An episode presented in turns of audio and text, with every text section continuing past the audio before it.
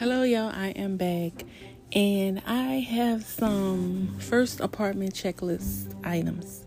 So, anybody moving into their first apartment, moving into a new house, moving into a dorm room, this is the checklist for you.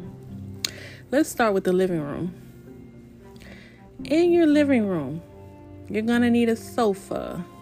You're gonna need some end tables. You're gonna need some center tables. You're gonna need lampshades, televisions, bookshelves, candles, and plants.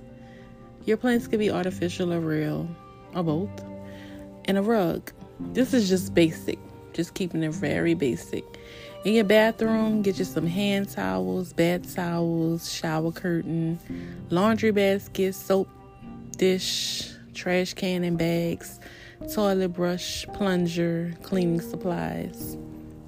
In your bedroom, mattress, bed frame, comforter, bed pillows, bed sheets, blankets, dresser, closet, items for your closet, curtains, rugs, storage containers. Other items would be first aid kit, toolbox, extension cord, or cords, flashlights, scissors, vacuum.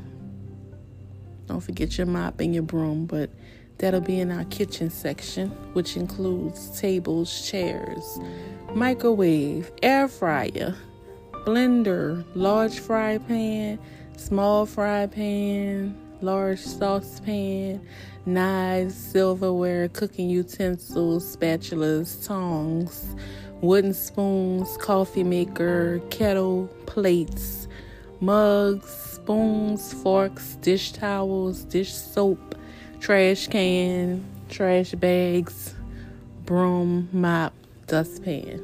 That's just very basic, nothing fancy, just your basic things. And you can replay this segment as much as you need to and make your own checklist, but I just thought I might help a little bit. Later.